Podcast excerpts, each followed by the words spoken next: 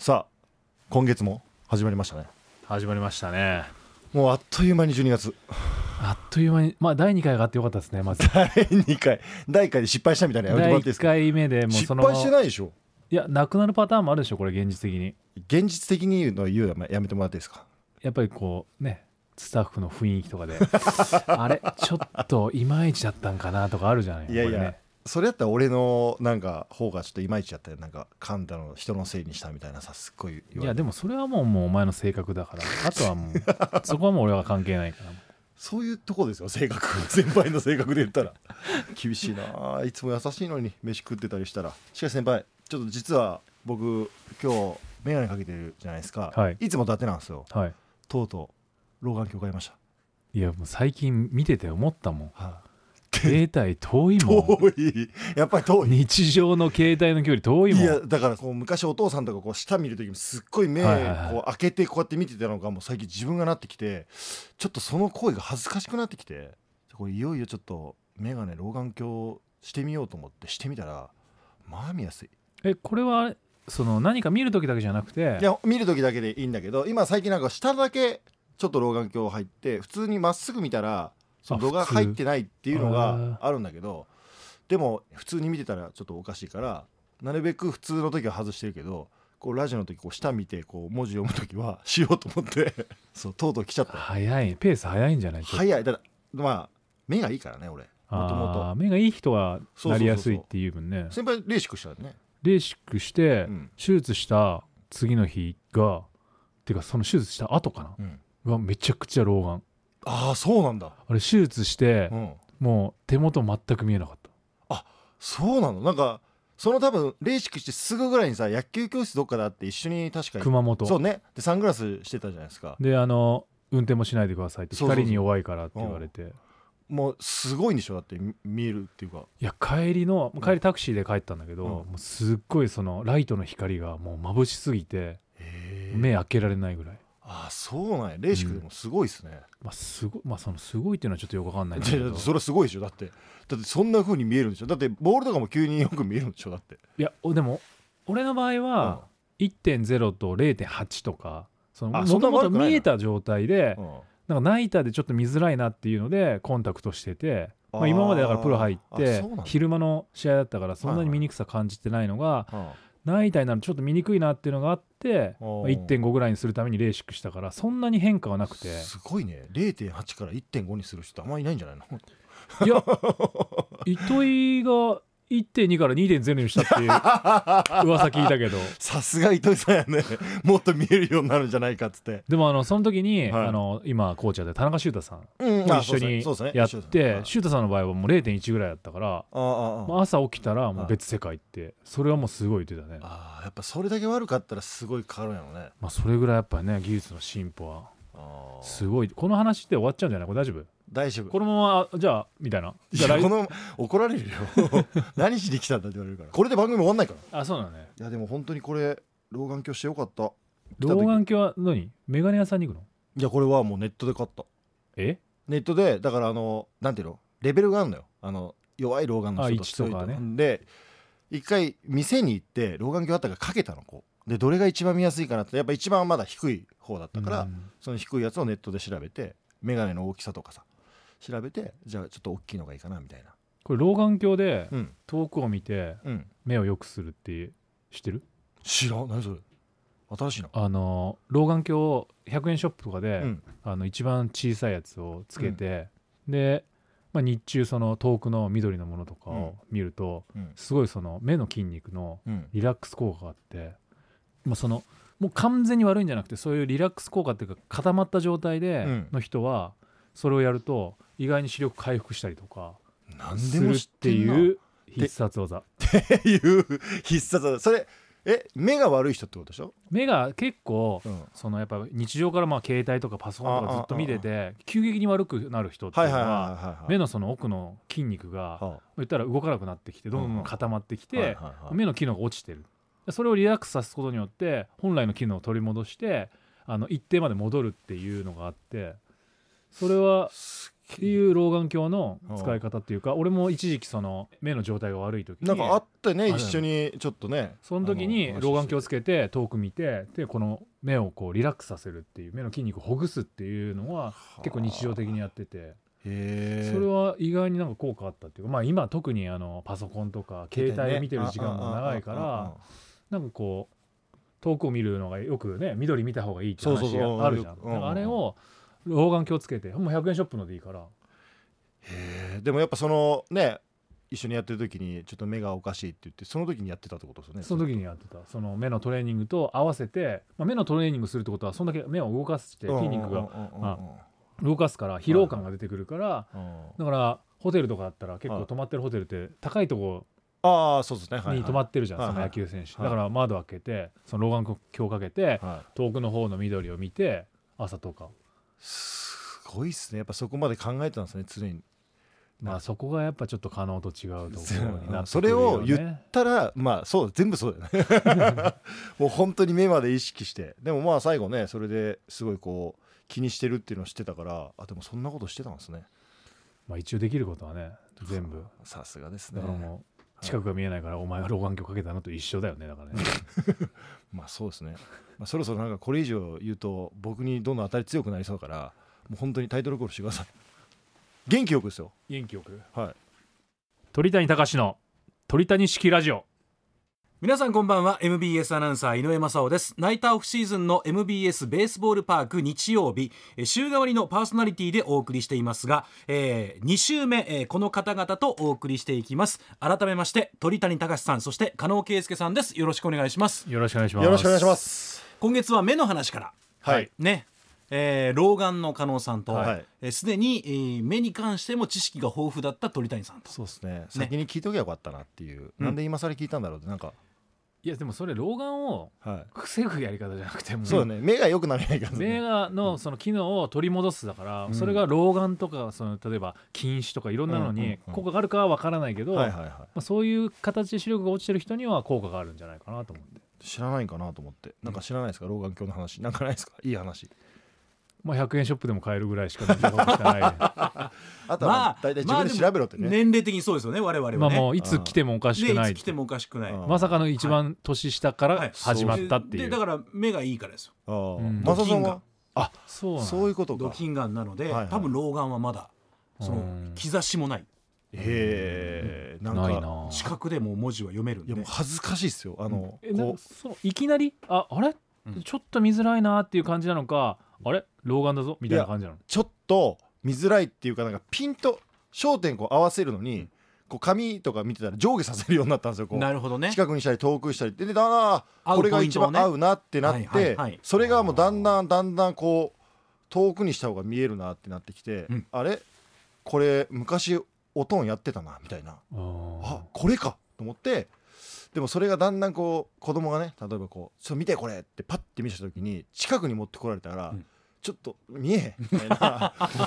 ちょっとってなるのが。絵に描いた老眼が始そうまったわけね。そうそうかね。であそれはちょっとと思って、じゃあもう老眼鏡してみようかなみたいな。で探して今老眼してますみたいな、はい。うんもう特にこうラジオの時なんかこう下紙見なくちゃいけないから、うん。なおさら見ないとね。えだから40でしょ？40です。はい。もうあと数日で。数日で40はい、はい。ははい。早いですよねまあちょっまあでもどうなんでしょうね。今昔は50ぐらいかなイメージ。うんうん。だから目いいから早いよとは言われたけど、うんまさかこんな早く来るとは思わなかったんで、うんうんうんでもまあしょうがないですよね。もうお家が来てるんで。まあだからそうなんです。あの目に限らずいろんなところにこうガタはきますんで。来てるね、だからそのね。今までね想像もしなかった、はい。えーまあ、痛くなかったところが痛くなるとか、うんうんうんうん。ねえー今までなかった症状が出るとか、えーそういうところでじゃあどうしていいのか、ねえー急にあたふたするうん。っていう人も多いので、うん。まあ、そういうところをですねどう乗り越えていくのかっていうのもこの番組の一つのテーマです。いや本当に、はい。どうしたらいいか吹けないか鳥さんに聞いてみたい、うん。うん。ないでしょ？だってそんな特になんか置いたなって。今んとこね。ないでしょ？うーん。まあでもこれやめて1年経って、まあ、動いてるじゃないですか鳥さんなんか、うん。だから多分ないと思うけど、まあ、僕なんか動かないあんまり動かない方なんですけど、うん動かなくなったらもう一気ですよね本当に、うん。あこんだけだから最近ゴルフで歩いてその最初からジャージョールまで歩いたらなんかあれ膝痛いなってなりますもんね最近、膝はね。痛いですよね。膝の周りの筋肉が痛い。なんか腫れぼったく感じるんですよ膝が。まあ運動不足だねただの。まあそうか。ギまあギリだって、だって、ま毎朝1 0キロ走ってて痛くならないんだからそれは痛くならないよね。ならない。ねああまあいいなそう、まあねでも40超えて、えーなんかこういうところがなんかいつもと違うなみたいな。いやだかはい。らやめて最初1ヶ月ほとんどちょっと何もしなくてどんな感じかなと思ってうん。1ヶ月休むことなんて今まで人生でなかったかうん。らで休んでみた時にやっぱこう動き出し？あさああじゃあ日今日どっか行こうかなとか動き出しとかそういうのがうん、ちょっとなんかあれ？と重くなったの。ああはいはい、はい、だからあこれ運動しなきゃダメだなと思ってうん。再開したっていうかその何か運動してこうなったからとかじゃなくてうんうんあこうやって動き出しがあの面倒くさくなってくるってことは運動しなくなったらこのまま動かなくなるなと思ったからあこれはちょっと運動しなきゃいけないなっていうのとうんうんうん。あとやっぱり子供のうん。あの運動会とかに行った時にうん。あの一般の人がこけるのとうん俺がこけるのと ダダメージの大きさが違いすぎて。確かにそれを考えたら、うん。まだね下あが、あまあ来年小学校入るんだけど、したらまあ最低でも6年間のうちね、まあ4回行けたとしても、ね。まだ走らなきゃいけない可能性があるわけじゃん。そこで、ね、俺がこけた時のダメージ考えるとやっぱりどうしてもやっぱ走れないってことだけは避けたいって思って、うんうんうん。まあその、まあ、筋肉が落ちるとかそういうのはいいんだけど走るっていうことだけはなるほどね。あのちょっとこう子供たちと勝負できるぐらいの状態にはしときたいなっていう思いはあったよね。見。たいけどなこけてるいやでも確かにそうですよ。例えばね鳥谷家がプールに行きます。ね海に行きます。海水浴行きます。あ鳥谷さん。なんか思ってた上半身と違うって。これちょっと嫌ですもんね。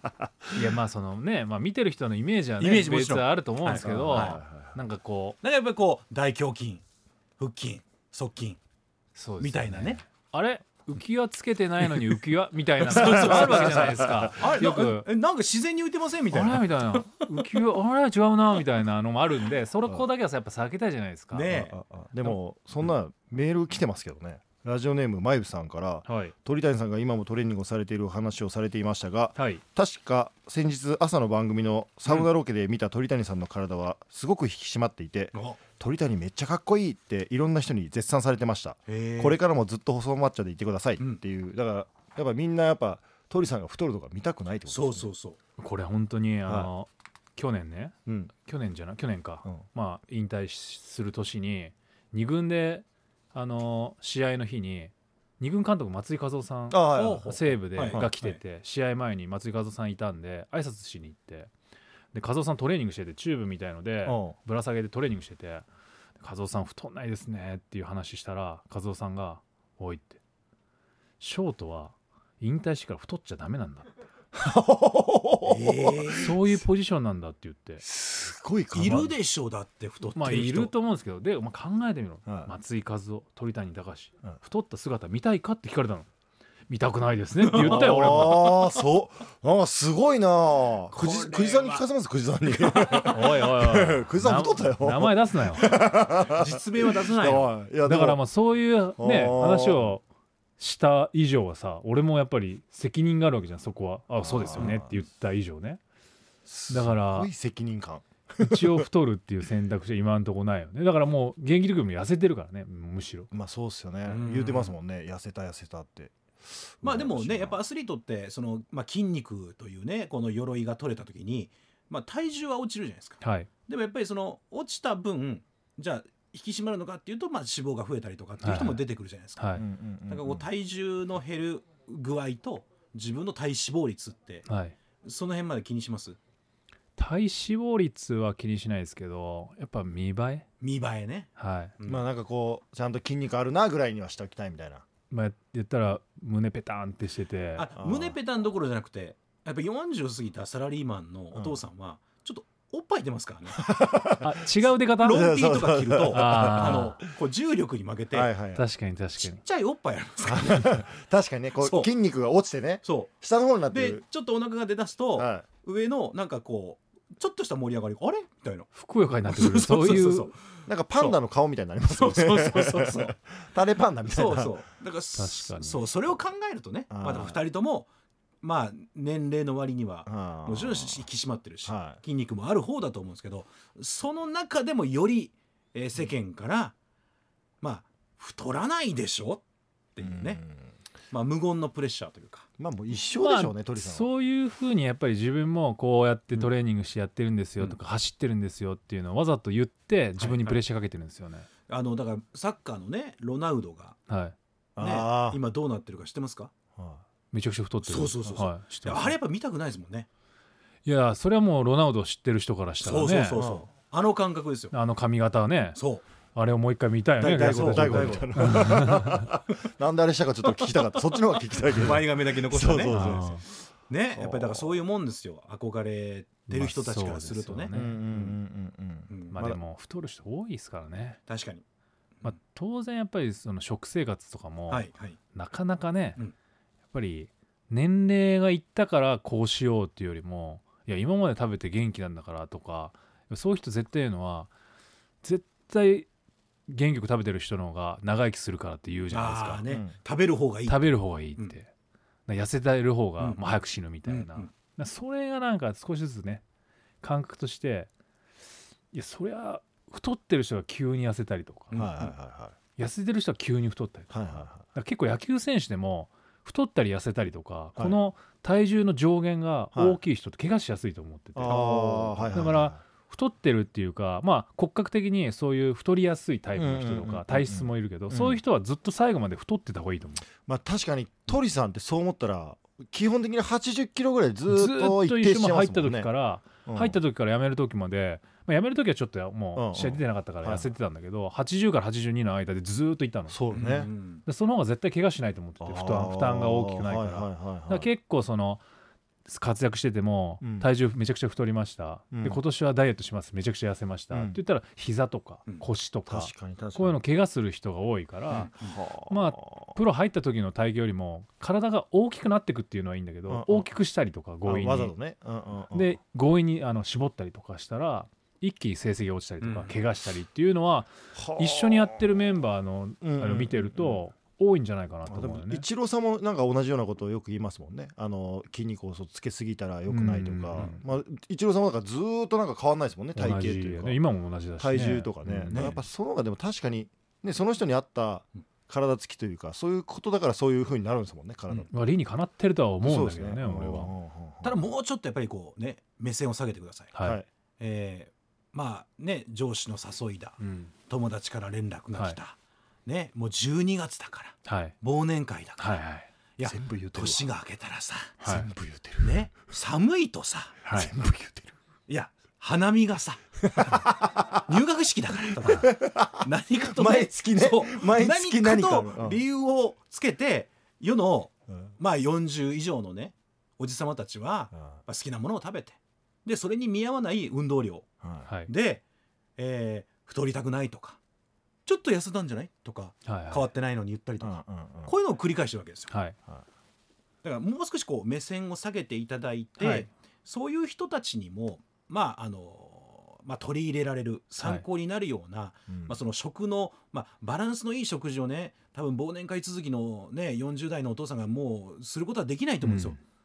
じゃああのいきなりじゃあな皆さん何食べますか？ひじきでとかっていうことは多分できないと思うので、ね。うん。だからまあまあちょっとこうあの前回も言ったように取りすぎたらどううん。まあ、プラスの分をマイナスにしていくかとか、日常こういうことを気をつけるとか特にこの、まあ、忘年会シーズンですからだからこう食に関して今日は食ね、ねいろいろ聞いいていきたいなと。や俺が聞きたい。本まあ、当に、食の前にまず、多分認識として、ま、あの間違いやすいのが、はい。一つ言えるのは夏より冬の方が痩せやすいから、うん。根本的に汗かいてるから痩せるっていうわけじゃない汗ですもんね。かいてるからうん。っていうので、まあ、代謝が上がってん。夏の方が痩せるから、夏場になったらいろいろ一生懸命ね。散歩して、でまあ、サマーボディ欲しいからみたいになってるけど、でよく食べるとかね。よく食べる、代謝のことを考えたら、寒いところでパッて出て歩いた方が体は寒いものだからうん。温めようとしたりとか、うん。そういう代謝が上がるわけよ。はいはいはい。だから痩せやすくなるの。でそういうまず一つの認識の違いをいろいろあの詰めた方がいい。と、まあ、それは食べ物でも、その言ったら糖質カットした方がいいとか当然カットした方が痩せるよね。うん。最初は。最初はね。でも人間の体は必ずなくなったらそれをねも貯めようとするうん。うん。機能が働くから今度次取り始めた時には倍の吸収になってるうわ怖い。はだから糖質カットしすぎてもダメってことね。だから取るタイミングをはじゃあ糖質カットするのは夜だけにしよ、いう。はいはいはい。朝昼晩やるんじゃなくて、はいはいはいはいそしたら今度朝昼晩取り出した時にはい。リバウンドするから、すげえ太るってことね。そないからね。だからなるべく、えー朝昼晩取ってたのを晩はやめてはい。昼と朝にしようとか、はい。でそれのバランスを考えていくとか、そういうふうにやってじゃあ昨日夜炭水化物ちょっと取りすぎたな。はじゃあ次朝もちょっとやめといて昼だけ取って夜も抜こうとかそういうなんていうの前後をうまく使う。じゃあ毎日いうん。あの忘年会ですっていう人にはちょっと採用できないんだ、うん。できない。うん それはね。うんうん。残念ながら、うん。まあもしかしたらねもうだから締めのラーメンを食べたらもう朝昼なし。もうだから夜みたいなね。もううんうん。次の日なし、ねそうそうそうでも先輩それしてるもんね本当に。だから本当に夜遅くまで何かこう食べてなんだかんだしたらもう次の日夜まで食べない。ああだからあれやもんね。だからその付き合いが悪いって感じにならないもんね。うん。その時食べればいいのもんね。その時は一緒に食べればいいし、うん。次の日忘年会で、うん。あのあるっていうんだったら、うん。前の日をうん。逆にその日が好きなだけ食べれるような状態にすればいいわけ、でそれを今日食べたから明日やろう明日やろうじゃなくて前の日に余裕があるんだったら前の日の生活を次の日のあの忘年会好きなもの食べて好きなもの飲める状態のバランスで臨めばいいっていう考え方の方がなんかどうしてもこれ食べたから、えーじゃあ次はこの分じゃあ明日運動すればいいか、で朝起きたらいやこれ昼抜けばいいか、うん。運動するより、うん。で昼抜かずにやっぱ昼うん。付き合いだからって言って後回しにするとどんどんどんどんそれは蓄積されてってうん。取り戻せないから。だから太るのも太ってから走り出したら体痛めるわけ。確かにね。太る途中にはいはい。あの動き出さないと。戻れる範囲内で。だからやっぱり始めない50キロの人がは80キロになってから運動し始めたら50キロの体勢の体に80キロが重さがかかるわけだから足、まあ、関節を痛めいるわけ、うんうんうん。でもこれが60キロの時から運動し始めてもし80キロになったとしても運動できた状態で80キロになってるうんわけ、うんうんしたら80キロから食べ物を減らして運動ができてたら減っていくじゃん。はいらそういうふうにこの太るまでの間とかを大事にすると痩せやすかったりとかそういうバランス考えられるからそれは食事なのか俺は一番手っ取り早いと思うのは飲み物変えればいいと思うねおう。もう水あんまあかお茶。んまあー聞きたくないな聞きたくないな。やっぱりこう炭酸とか、うんうんうん結構あのー体脂肪とか体重が多い人、うじゃあ何飲んでますかって言ったら大体まあ味のついてるものね、はいはいはいまあいわゆるジュースと言われるね。炭酸飲料、はいジュース、ん。いや野菜ジュース飲んでるんですよって言っても、うん。野菜ジュースの中には美味しくなるような成分が入ってるわけだから。入ってるよ。すげえなんか今野菜ジュース飲んでちょっとその気になるタイプでしょ？入ってるよ。胸胸に響くし脳にも響いてるわ。考え響いてるわ。味がついてるってことはそういうことですね。もう基本的に味美味しいと思うものはもう基本的には何かが入ってるわけね。そう神様のいたずらですこそれはもう実際に砂糖が入ってるわけじゃなくても、うん。砂糖と同じような甘味料のものってたくさんあるから、あまあ、炭酸でもゼロカロリーでこれ入ってないんですよって言ってもこの炭酸ゼロカロリーで味がなんでこんな美味しいの何が入ってるから。あらこれを考えて飲み物っていうのをまずチョイスしていくと、そうか。意外にじゃあ例えば、まあ、ビールを飲むのかハイボールを飲むのか、あのーカクテルを飲むのか、うんこれをいつも飲んでるものは何なのか。はまずは飲み物から始めるっていうのも俺は結構いいのかな。まあ食べ物って目に見えて何キロカロリーとか分かるけど意外に飲み物ってさっと飲んでるうちに、いうん。ねじゃあコーラ飲んでますって。これね固形じゃないから結構いけちゃうじゃん。うん。で飯食っててなんだかんだ飲んでたら150、じゃあお酒飲んでないんでねっていうね。はい。いうのも聞かないわけですよ。キャラメルフラペチーノもダメですか？もうまあまあまあまあまあまあまあまあまあまあまあ3日飯食えないよ3日よ3日それはきつい三日よな3日いやなんかでそれはもしどうしても取りたいんだったら一番吸収がないだからまあ3時のおやつのねの時間にあはい取る3時のやつってあれ理にかなってるんですよね理にかなってるんですよねはあ、うなんか本当にいろいろ今聞かされてるけど、うんじゃあなんかでも水をの飲むじゃないですか鳥さん水めちゃくちゃ飲むけど、そのやっぱ田舎育ちで水って水道水飲めたんですよ田舎って。いやいやでなんか私も飲めましたよ。そうと 都会ってなんかその水をこう昔ね今はもう変わりましたけど昔ってなんかちょっと軽き臭いとか言って、うん。ミネラルウォーター飲むけどもう昔テレビとか見ててなんで水を買うのわざわざって思ってたから水を飲みたいっていう感覚がまだあんまりないんですよね。今今でも。もう世の中変わってるんでしょ？だけどだからお茶は飲むんですよ、うん。でもやっぱ味あった方がいいなと思ってコーラ飲みたくなるじゃないですか。でしかもほらちっちゃい時ってよく炭酸飲んだらとか言われて、あね家からねダメ。そうそうそう。でうちもそうやったんですよ。炭酸なんか飲んだらって言われてだけど今ん。飲めるじゃないですか。誰も何も言わないしっていやだからそれもしじゃあ味がついてる炭酸のものが飲みたいんだったら、うん。炭酸水にまあなんとかの酢何酢とかを入れて味付けて飲むとかリンゴ酢とか、あなるほどね。あとは酵素のやつ、ドリンクっていうのは、うん。いろんな果物とかああいうものが入ってるから、あれを炭酸水に入れて割る。割って飲むっていうしたら味もついてるしまあ炭酸も楽しめるしっていう同じ飲みたいんだったらそれに変えるとか。そういうふうに、変えます。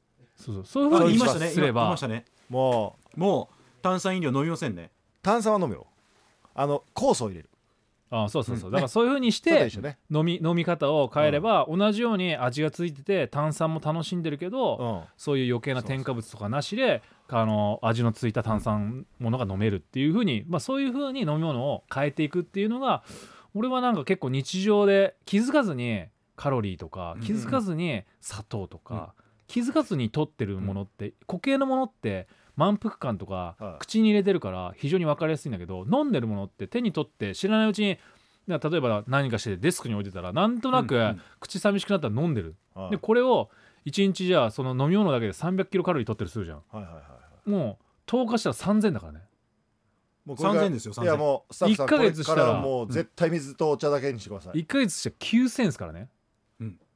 これかあるのよ。1年してみろっていう話よ、はいはい、飲み物だけで。はい、甘くないこのカフェラテとかあるんですけど。いやいやいやもう ダメ。もう好きなだけ飲んでいいよもう。だからダメなんでしょこれは。いやももうそういうのもダメだうもんもう。すこれ終わってすぐ酵素かだから1週間にね毎日1本飲んでたのを1週間に1本にするとか。そうそうそう。だから例えば月曜日だけはうんうん。好きなもの飲んでいいとか、うんチートデーですよチートデーそれは気持ちのバランスを取るっていう意味でははい。非常にいいと思うんだけど、はい。じゃあ日常からそれに変わるものを炭酸として飲めるようになったらもうそれが言ったらもう知らないうちにうん。体のためになって、まあ、腸も元気になってっていう酵素を飲めたりとかするわけじゃん。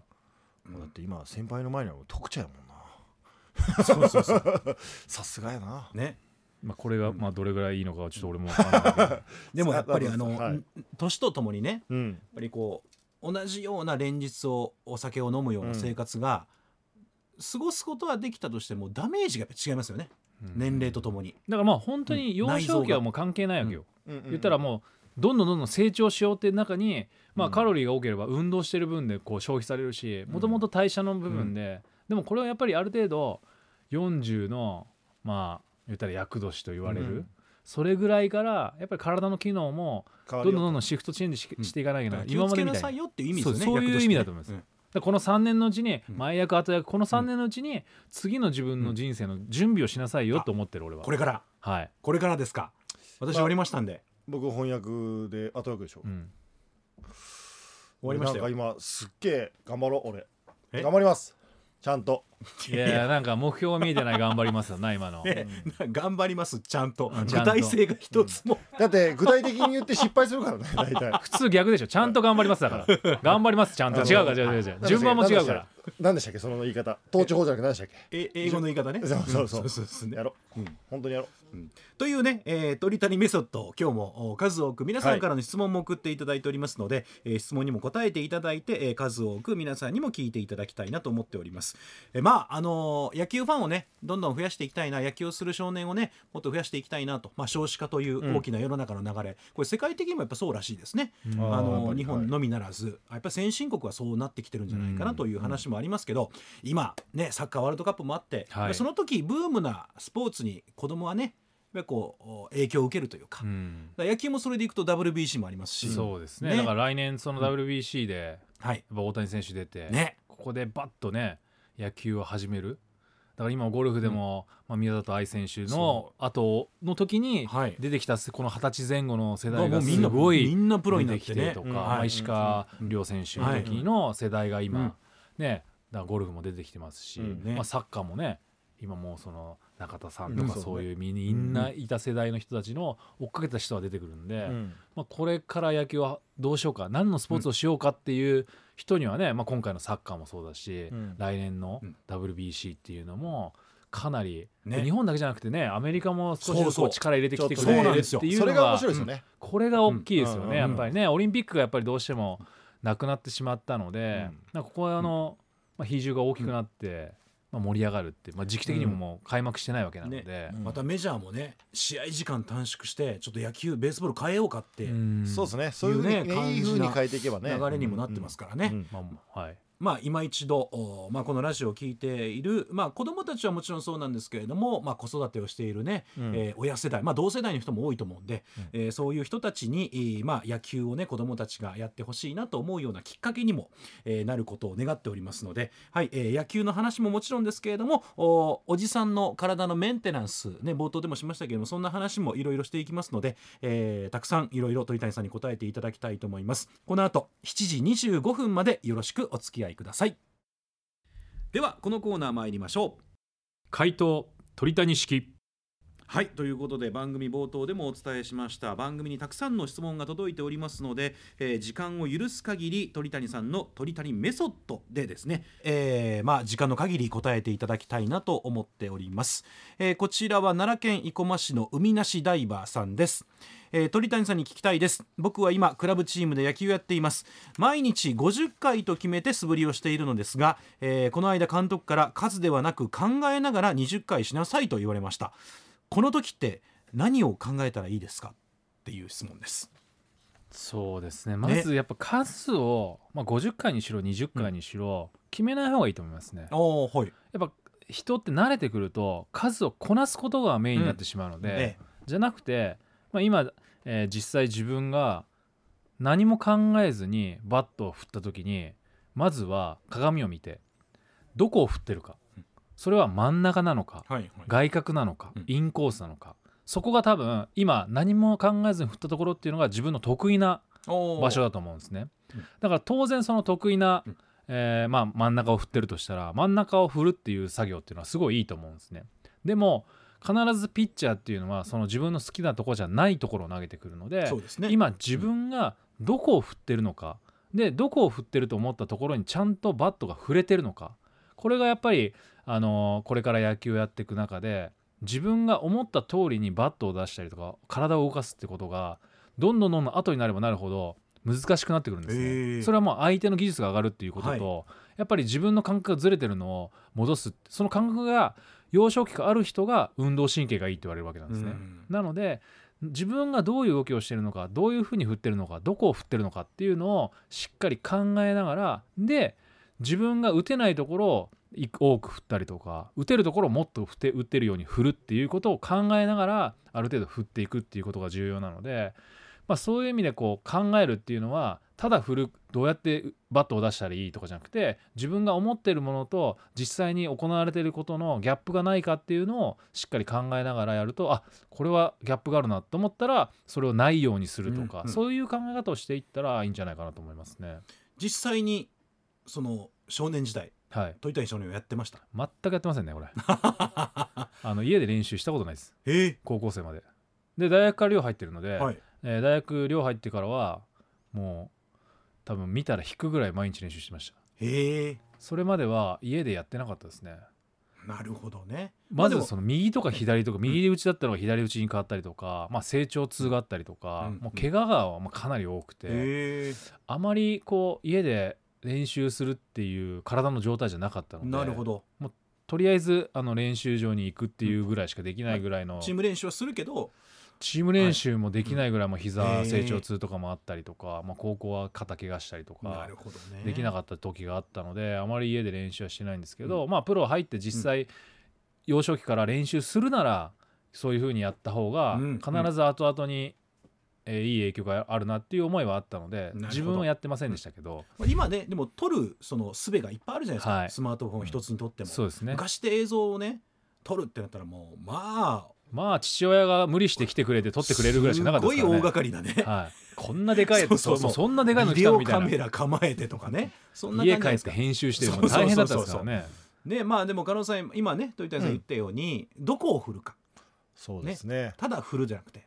うん、僕なんかはあのちっちゃい時もう田舎なんで好きなだけこう自分家の家の前の畑が野球場みたいな感じだったからなんかこうピッチャー想像してとかだから数を決めないっていうのはでも一緒です、一緒っていうか僕もそうだった。っていうか納得すりゃ終わればいいなと思ったんで、なるだからそこかなとは思いますけど、うん。何回っていうと確かによくねあの昔だったらこう「えーち」って数えながらはいはい。100回振ったら終わりとかいう、まあ、それも大切ですけど、うん。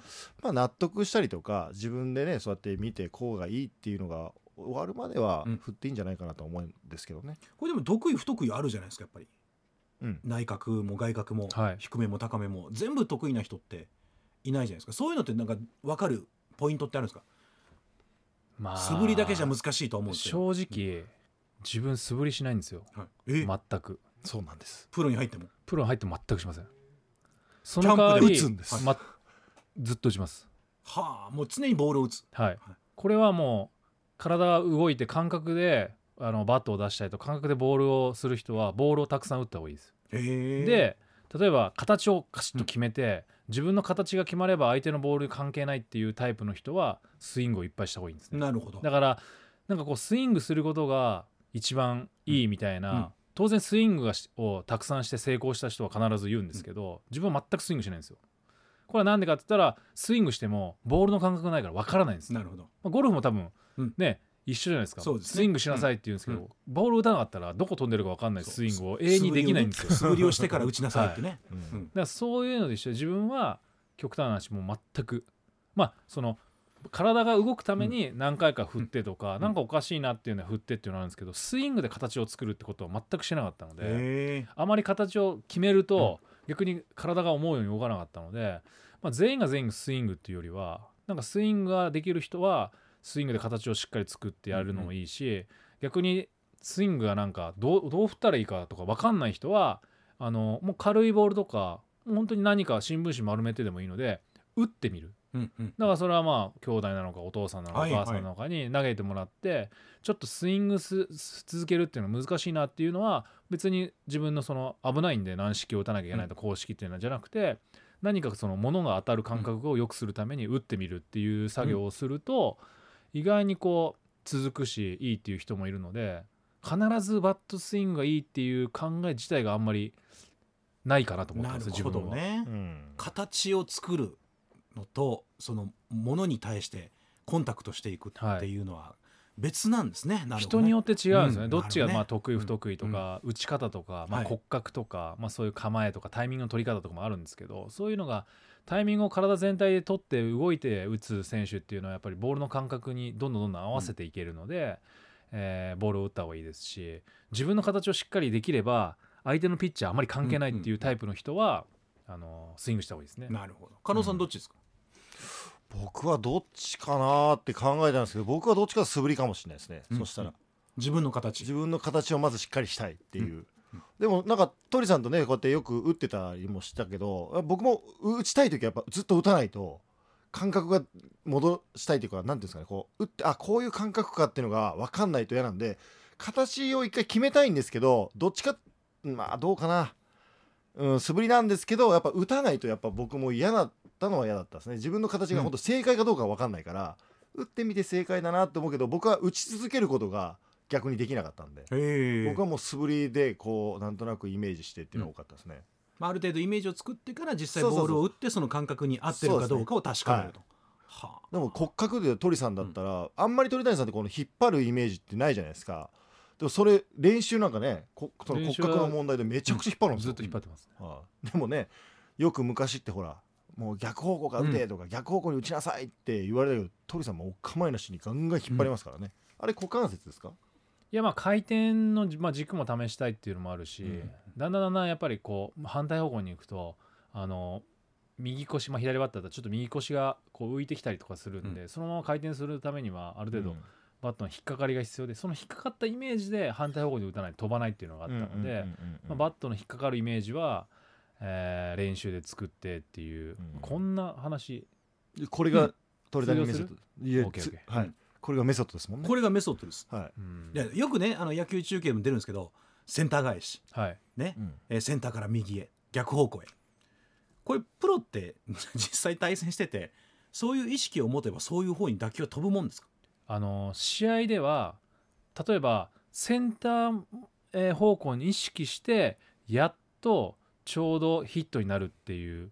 だからセンター方向に飛ぶということじゃなくて。はらセンター方向を意識してるからセンター方向に打つってわけじゃないんですよ、うん。センター方向を意識してるぐらいじゃないとたと例えばし多少ボールが動くから、センター方向に意識した面と体の向きじゃないと全部引っ掛けてゴロになってしまいますよっていうピッチャーとかがいるんですね。そういう時は体はセンター方向に向いていけと、逆方向に打つイメージでいけ、逆方向に打つイメージで引っ張ることも全然あるんですよ。なるほど、うんだからその打球がそこに行くんじゃなくて、うん。そのイメージを持って打たないとヘッドが先に帰ったりとか、ヘッドが遅れたりとかするから、そのイメージを持って打ってほしいってことなので全員センター前打つてっていうことじゃないんですねあれは、もう、まあ、なるべく開かないように。まあ開かない、うん。だからその言ったら、えー引っ掛けてしまうような、例えば球が遅いとか、そういうピッチャーに関しては変化球でこう動かして取るっていうのは、やっぱりセンター方向向いとかないと早く自分が動いてしまうと、うん。ボールが動いてるのに早く動いてしまうんで、引っ掛けやすかったりとか、まあ、そういうのがあるんで、まあ、センター方向にっていう意識は多分解説とかで、まあ、もっとセンター方向向いていかないとっていうんですけどそうなんですよ。センター方向に打てってことじゃないですねこれは、うん。自分の体の向き。向きがセンター方向にしっかり向いた方がこのピッチャーはうん。ヒットが出る確率は高いっていう。これはもうレフトになのかうん。ライトにでもその打球がそっちに行くとかじゃなくて体の向きの話ですね。アマチュアからするとそんなに言うんだったらうん。前打席そう思ってるんじゃないのかなって。ああそうですね。でもそれでもやっぱりこうひこう泳がされるというかこうはい誘い出されることもやっぱプロの世界はあるんですか？余裕でありますね。あと山張りますしね。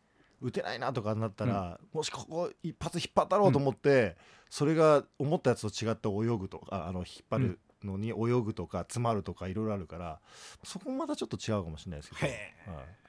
だからその対局としてだから近いところに速いボール。はい。あそうですね。が来るとだんだだんそうさせられるってい。いうのは聞くんですけど。はい。知らないうちにやっぱり自分の体とかあの向きとかってだんだんだんだん変わっていってるので、はい。それをさせるためにピッチャーは近く投げたりとか、うん。外の遠目にしてあ遠くもストライク取られると思って、バッターが遠くも意識することによって今までよりもインコースが甘かったボールが厳しいボールに変わったりとか、まあ、そういう目の錯覚とかも使ってくるので。なるほどね、まあ、それを1年間ずっと駆け引きしてるのが、まあ、はいプロ野球なので、まあ、簡単ではないですよねね。そうですよね、はあの言葉でねまあこう飛び交ってるその単語ぐらい簡単なもんじゃないですよね。い、いやもう本当に、は正直センター前が閉じてるバッターってもう本当吉田選手とか柳田選手とちぐらいで、まあ、佐藤選手も締まってますけど、へーうん。全員ピッチャーの足元センター前に打ったら絶対ヒットになるわけじゃないですか。はい。そうですでも永遠にセンター前打つ人いないんですよね。そうですね、はい。うん。でそれ難しいからなんですよ。なるほど。だって絶対ヒット一番広いんですから、うん。センター前が、はい。でもそこに狙ってずっと打ち続けるってことができないから多分面白いんだと思いますね。なんかイメージですけどイチローさんってやっぱりそういうところに打ってたのかなって割合として。イチローさんはやっぱりしっかり打ったらライト方向に強くでで詰まらした場合に普通詰まってこうやって打ったらレフトフライになるのをより詰まらしてサードの後ろに落とすとかはあその1個のバットじゃなくて詰まらし方もただ詰まるんじゃなくてより詰まらしてとかより引っ掛けてとかそういうこうなんですか同じ詰まるとかうん。同じ泳ぐの中にバリエーションがあるんですよ、ね、幅があるんですね、はい、だからはあ。ポジションは常に相手が変えても打つ側が あの操作してるんで、これは分かんないじゃないですねだから。だからもうあんなに打つんですよね。多分本当に詰まると思った時によりわざともう詰まらして、レフトフライにならないようにそのまま打ったらレフトフライなショートフライになっちゃうから余計詰まらしてサードの後ろとかサードの後ろに年間にあんだけヒット打つ人って多分いないじゃないですかそんなに多いですか？イチローさんは。多いですよね、だってバットをもうほぼ自分の手のその根っこ折れるぐらいのとこまで使うって言いますもんね。先っぽから。この幅が 大体プロ野球選手って芯で打ちたいんですよ。そうですね。そうそうそう。でこの芯でどうやって打つかっていうことを考えるんですね。このバットを全部をその芯の部分として打てたらそれは確率が高いじゃないですか。確かに。そういうバットの使い方ができる人っていうのはやっぱ率が高いですよねやっぱりね。あれは才能ですかか？感覚というか。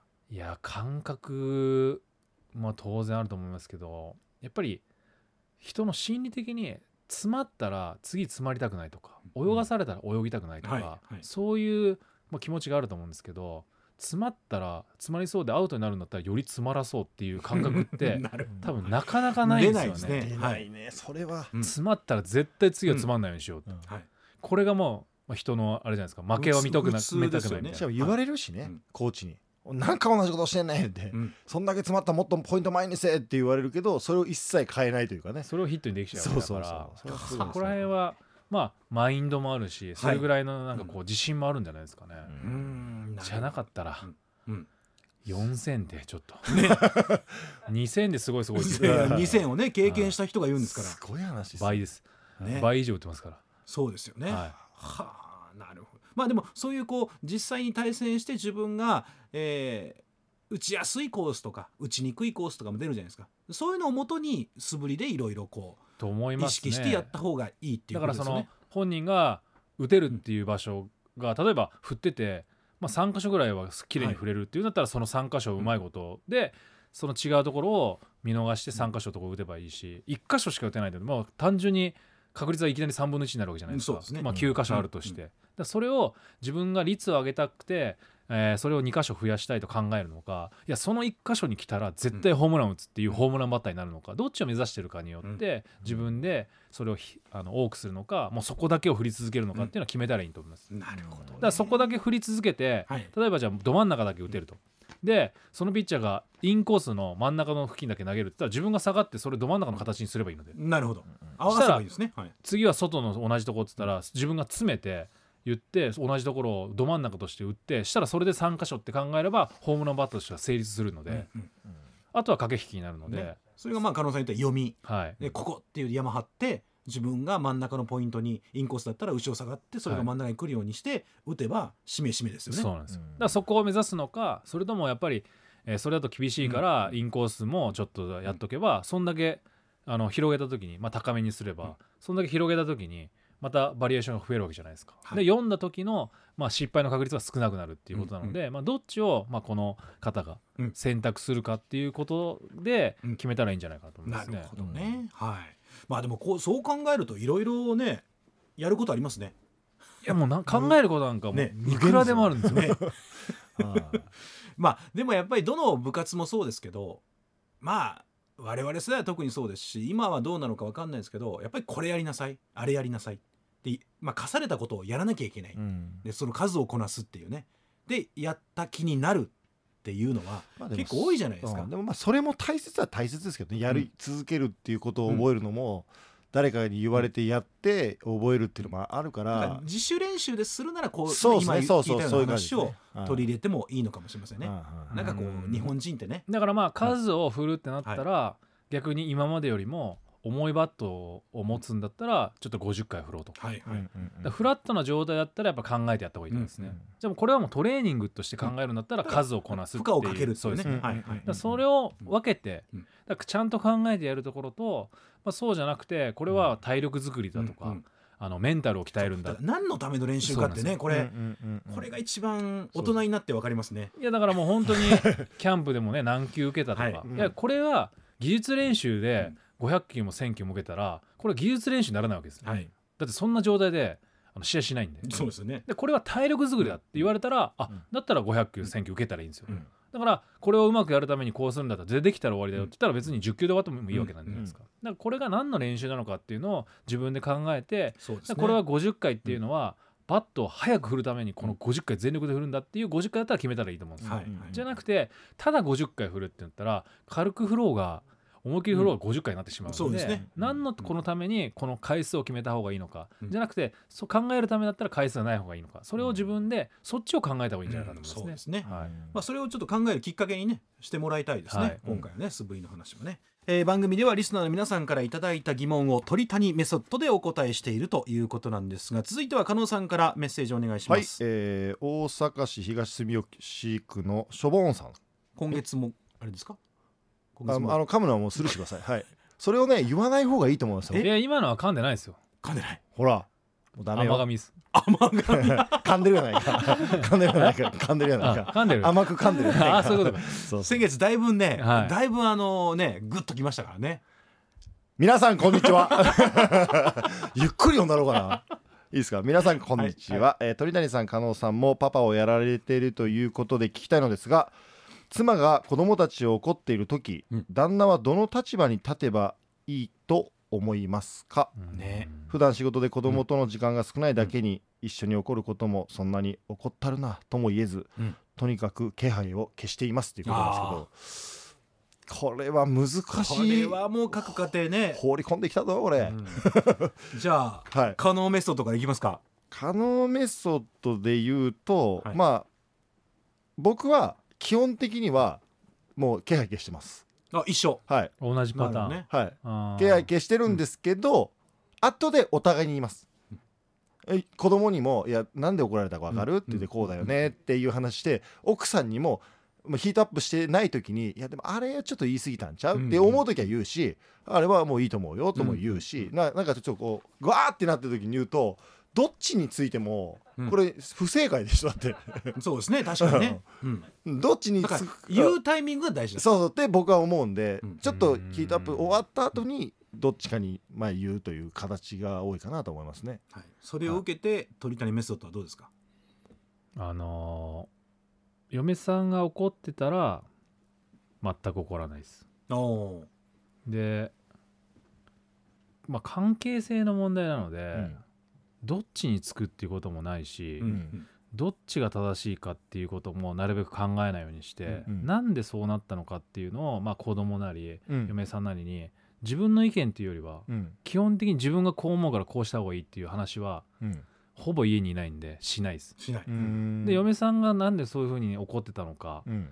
で子供がその時にどう思ってるのかっていう、うんうんうん。両方の話を聞いてうん多分お互い言い分があるんで。そうですね。うん。それをひたすら聞き役に回る。なるほど。まあとに両方両方ね。うんとにかく聞く。聞く、お互いの話をね。う。ん。まあ確かに本まあ、当に大体まあ両方間違ってるからね。あの本当に自分がでもバーってヒートアップしてる時も分かんないじゃないですか。でも本当に旗から見てたら全然両方ともちゃうなって思う時ありますもんね。まあ 子供も悪いし。うんそうそうそうでまあ嫁さんの方も、はいいや今それ言っても無理だよとか、うん。タイミングが違ったりとかそういうのが絶対あるんで、うんうんうん。でもそのお互いはお互いのタイミングがあるからうん。合わないっていうことだから、まあ、自分がどっちにつくっていうよりは、まあ、両方の話聞いてそうだねっていう、うん。まあ、共感してあげる？でも俺一つだけずっと思ってることがあって切れたことあります？切れてるいつも。子供に？いやな子供とか家族とかも俺鳥さんがなんかその例えば野球の時でも「ああ!」っていうのも見たことないし。いやでも思ってる思ってる、思ってるのは分かります。うん、思ってるんじゃなくて出したことってあります、いやまあだから今日タクシー予約してて来なくて、はちょっとアクセル強く踏んじゃったから車で。なんで来ねえんだよって。なんで来ないんだよ。結局車で行かなきゃいけないじゃないかよと思って、二踏みぐらいこうグングンっていったかもしれない軽いな。阪神高速で。いやそれが俺なんあかあね確かに。鳥さんの怒ってるイメージないから、いやでもね俺があのまあ結局短期なのね基本的には。あもともとねもともとすごい短短期で、うん。これがあの当然野球やってる時も例えば監督コーチに怒られたりとか、うんうん。もうイライラしてで、まあ、思いっきり振ったりとかうん。するじゃん。うん。でこれで自分がいい結果を残せてたら、うん。多分最後まで怒りっていうのを力に変えてたんだけどあーなるほどね。はいはいはいはい。自分が怒りを出した時に、うん。マイナスのことしか起きないっていうのが非常に大きくて、だから怒りに任せて言ったら本当は相手がそうじゃなかったのにとか。例えば、えーまあ、車運転しますと、はでめちゃくちゃトラック多くて渋滞してたら、はめちゃくちゃイライラするじゃん、なんだよって。でももしかしたら俺が頼んだアマゾンの荷物運んでるかもしれないよああそういうことね。でどね。そうやって何が相手のこと考えたら、は意外に怒りってあ違うなとか。俺今ランニングしてるじゃん、はランニングしてると車めちゃくちゃ危ないのよ、い。はい。自転車も。はでも車運転してたら、あ走ってるやつめちゃくちゃ危ない 確かにね。大体の怒りって、はい。自分中心に起きてることで、はい。自分がうまくいかすためにそうやって怒ってるっていうことだなっていうのを知ってしまったの。はだから俺の怒りは意味がないっていうことを知ってしまったことによって はほぼほぼいかまあそうやって感情的になるとこあるんだけど、はい。そういう時は一旦その例えば家ではい。嫁さん何か言われて感情的になりました、したらい一旦トレーニングルーム行って、まあ、どういうことかなみたいな、うん。あーって言ってはい。砕いて帰ったら意外にいはい。何ともないことだったりとかするわけね。はいはいだからそういうふうにやっぱり瞬間で何か物事を判断しないっていうのは常に考えてる。でも相手怒ってる時あるじゃないですか。うん、例えば鳥さんはもうあもうまあまあしゃあないなと思ってるけど、相手が「あーって来た時はどうするんですか、そうだねっていう。一番終わるかもしれないですねそれね、いやいやお前そんなこと言うけどさその時はい。お前がこうだってこうだったよってなるじゃん。はしたら「いやいやそれだったら私も言わしてもらうけど」ってうんうん。余計なもん出てくるでしょ。い、はいはいはい。じゃなかったら「そうだね。そうだね。確かに、うん。そうだね」って言ったらはい。う「うーん」って下がってくるから。はあ。でもそこで言うと正雄さんどうですか？いやあのー短期ですよ。ものすごく、はい。でしょうね。はい。でものすごく短期ですし、はい。短期であることがはい。そんなにこうああって思うことがはい。若い時はそんなになかった。うん。はい。どっちかというとエネルギーに変わっああー。てもっとじゃあ仕事してやろうか。らにはとかね。はいはい。そう。うん。ここまで言ったんだったらうん自分がなんとかこう示してやってやろうみたいなぱりでも40過ぎてはい。あの今の鳥谷メソッドになりました。ああもう怒っても仕方ない。いやだから多分もしかすると立場が変わったの。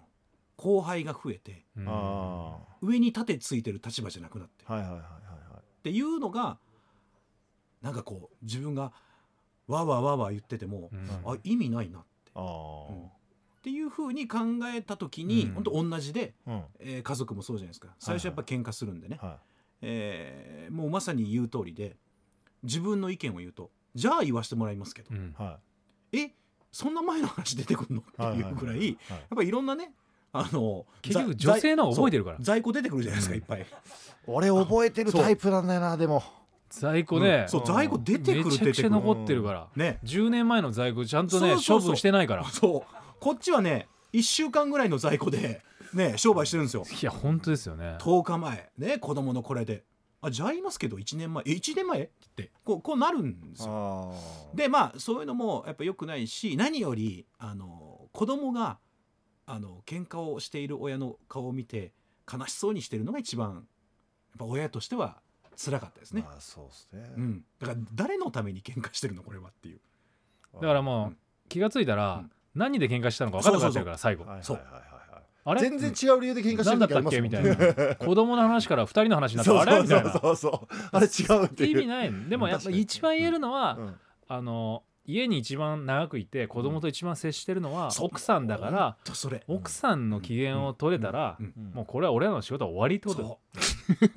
いや本当そうですこれこれがが毎日じゃなくてこれをまずうん。あのベストと考えた上でうん。自分が何を言うのかうん。何をするのかっていうのをうん。そのバランスはもううん。各それぞれの家庭によって力関係もそうじゃん。はバランスを見うん。てやればいいけど必ずその言ったら嫁さんが機嫌よく生活してたら子供も機嫌いいわけじゃん、俺が機嫌悪く生活したところではい。別に子供と嫁さん関係ないよ、でも嫁さんが機嫌悪く生活したら子供に影響するでしょめちゃくちゃ。あそれを考えたら子供のことも考えて我慢しなさい。そうもうこれはねいちょ待って待ってなんか俺俺が責められてるみたいな。俺じゃないから。違うから俺じゃないんだから。俺もだから俺は無になってるって言ってるじゃん。タイミングをずらしてもはい。その奥さんに何か言うんじゃなくてはい。言わない方がいい言わない方がいい。いやだからだから俺じゃないんだって。俺がなんかすごい言ってるみたい言わない方がいいな後でそんな言うとかやめた方がいい。子供にも言うとかやめた方がいいそんなあのねはい。そうだね。これですよいやもう本当になんか俺俺やった の俺俺メール可能な質問じゃなかったの？いやいやいやあじゃあ。俺の質問じゃない。しょぼんさんの。あそうか。いやもうそうだね。これが一番ですよ。ああまあそうだねね、うんはい、うん。まあ大丈夫かなこれ。大丈夫かなこれで。答えまあでもうんそれぞれのことはね言えたから。まあそうですね、うん。はい。答えられてるはい、よこれは。まあそういうメソッドがあるのかな、うん。それでいいかな、まあまあどのメソッドを採用するかももう自由なので。そうだね。うん。後でね言うっていうね。そうそう。形でもいいし。そうそう可能メソッドももちろんあるわけですから。そうですね。無になるっていうね。何も喋らない。困った時は無になるっていうね。ねえー番組ではリスナーの皆さんからいただいた疑問を鳥谷メソッドでお答えしているということなんですが。次行きさあますはいもう一つなんかねか。質問いきましょうか。そうですね。いいですかね。加納さん何かありますか？じゃあちょっと野球の話もしますかね。じゃあもう一回。えーっと神戸市灘区、えーカズマックスさん。子供に何かスポ、えーチームスポーツをさせたいと思っています。妻はサッカー派で僕は野球派です、うん。お互い全く譲りません。何なんとか妻を説得させたく鳥谷さんにご相談です。鳥谷さんが野球をやっていたからこそ人間的にここが成長できたと思うポイントを教えてほしいです。ということですねまあ今の流れでいくとサッカーって言われたらそうだねって、とりあえずサッカーやらそうかって。いや だけど、だけど、そうだね。この人は説得させたいと野球をやらしたいってなってるからそれをまあ言ってみたら、まあ正させ直俺だったら、はい。そっかサッカーと野球かとはラグビー行こうかみたいああななるほど。い 全然違う。間取る。はいはいはいはいはい。だから、は両方の要素を持って、はい。まあ言ったらボール持って投げて、うんはいで蹴るという要素もあるから、これ全部の要素あるじゃんみたいな、はい。新しい提案をするっていう。まあこの人は望んでないわけね。うんあの、うん。先輩ぶっ飛んでっかあら そこそこじゃないんじゃない野球を進める、まあ野球がなぜいいかと、ね、そう野球やっててよかったなって。うん。野球って、まあ、自分の人生の中で、まあ、こういうものをなんかこう教えてくれたかな？カズマックスさんはだこれ今奥さんは聞いてないから俺が言った体で奥さんに説得するからそれために鳥谷情報くれと。情報くれっていう話。をそのまま言うそういう話です。はい。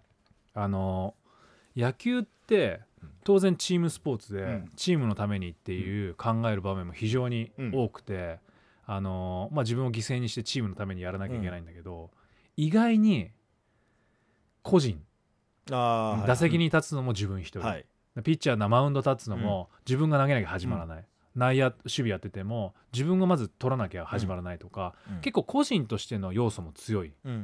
だからそういう意味ではなんかこの、えー本当にこう例えば考えられてチームの組織的なものでうん。左右されるっていうよりも、うん。個人的な要素もかなり強くて、うん。で個人で成績が残せないから何割何分何厘とか全部数字に追われるのね、これってやっぱりまあ単純に数字に強くなるっていうのもあるんだけど、いはいはい。やっぱ数字に追われてはえー幼少期のうちっていうのは、まあ、チームが勝てばいいから、まあ、高校大学とかプロ行くってなってくるとこの数字っていうのを追い求めたりとかうん。考えながら、自分がどうしていくかっていうことをいやっていくの、うんだから意外に他のスポーツって決められたこういう考えのもとにこうやって動いたらこうなるみたいな。例えばサッカーだったらうん。この、えーシフトでこうやってこう出したらこうなりますっていうんじゃなくて、野球って自分で考えてうん。やっていけばいくほど、あの能力がそこまで高くなくてもうん。例えば俺だったら身体能力が多分今までプロ入ってきた中でずば抜けてるかって言ったら絶対そうじゃない、うんうんうん。でも考えてやることでそれをクリアできたりとか、うん身体的要素だけじゃなくてうん。極端な話じゃあサッカーやりますってなって、うん。一人でボール持って 100m をうん。8秒で走れたらうん。誰も追いつかないわけじゃん、うんはでも野球はそんなことほぼない。いないですね。180キロ投げるやついないし、はいはいはい。っていうバランスの中でやっぱ考えて物事を野球をやるってことはそれをできると、うん。まあ、当然全く考えないでできる能力がある人もいるんだけど、うん。考えてやるってことは必ず野球をうん。やめた時これが別に高校生なのか大学生なのか分かんないけど、うん。やめた時に次のものをやる時にうん。しっかり考えてやれるっていう、そういう力が身につく可能性が高いスポーツじゃないかなと思う他のスポーツに考えるよりも。すごい哲学的な。そうこれだから多分今の話はもちろんねメッセージ送ってくれた人はね、はい。はい。あの奥さんに言うかもしれませんけど、はい。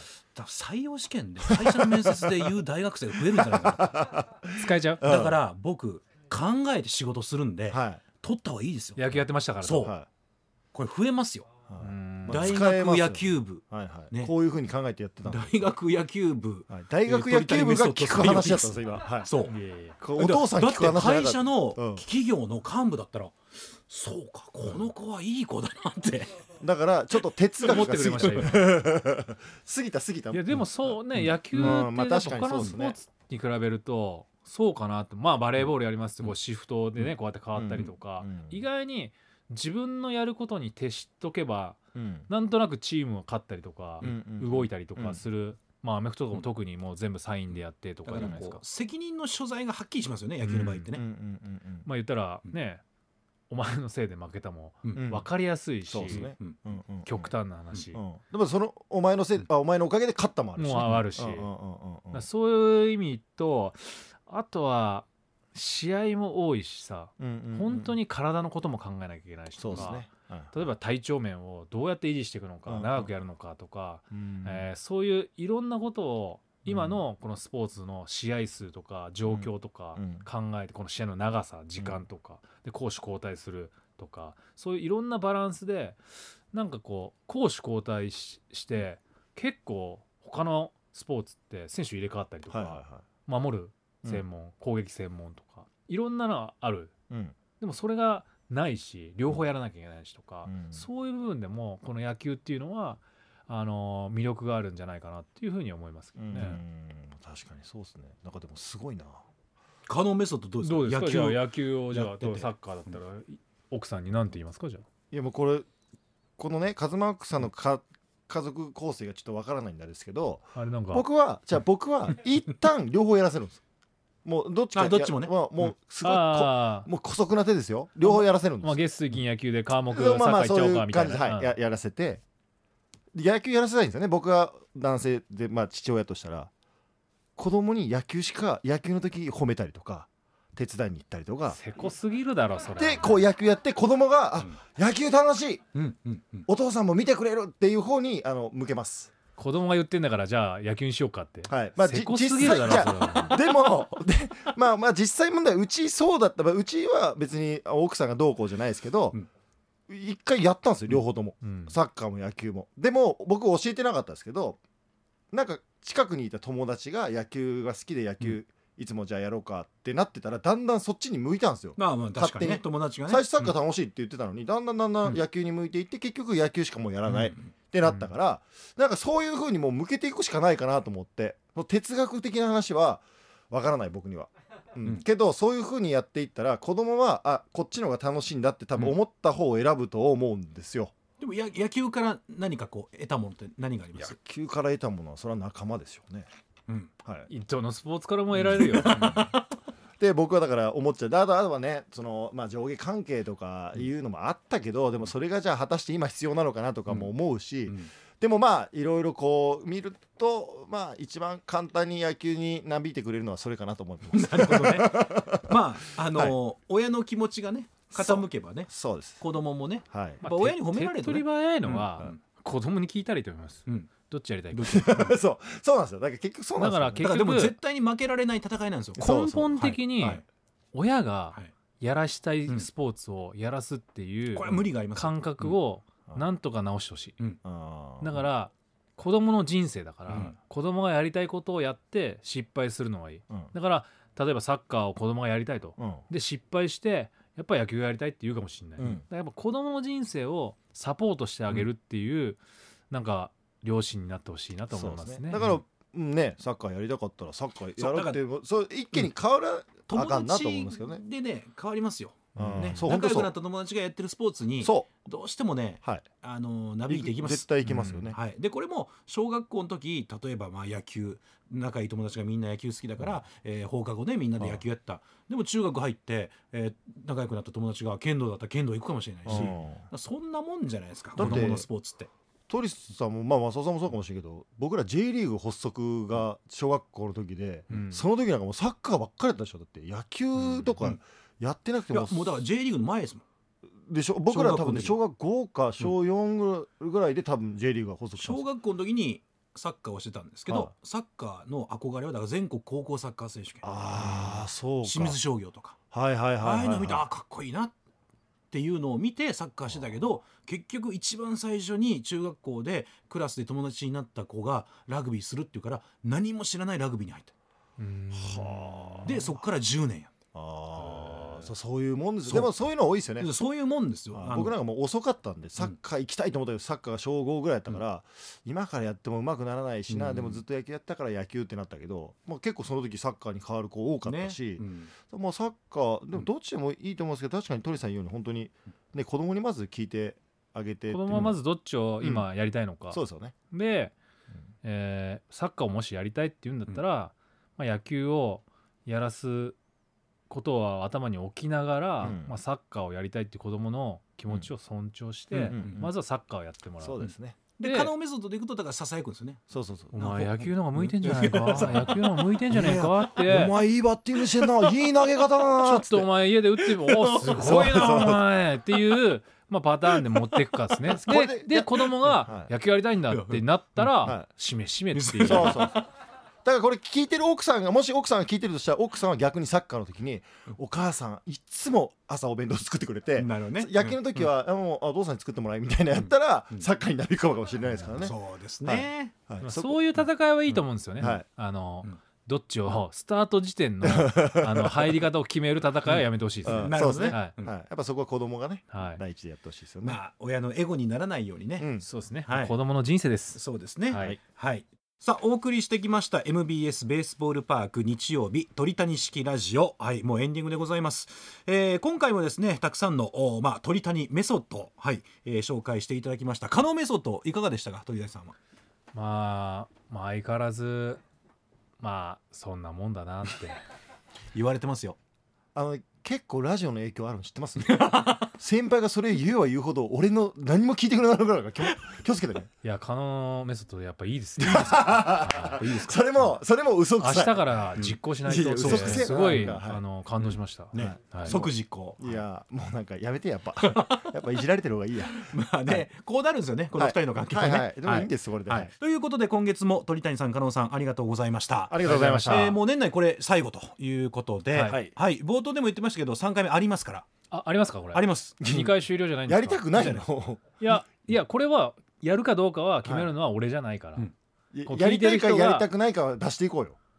いや聞いてる人がもういらないないいらないって言うんだったらそこ言わねえな。いらないって言うんだったらそれはもうやらないよ、うん。い俺はやりたいよ。先輩と一緒に。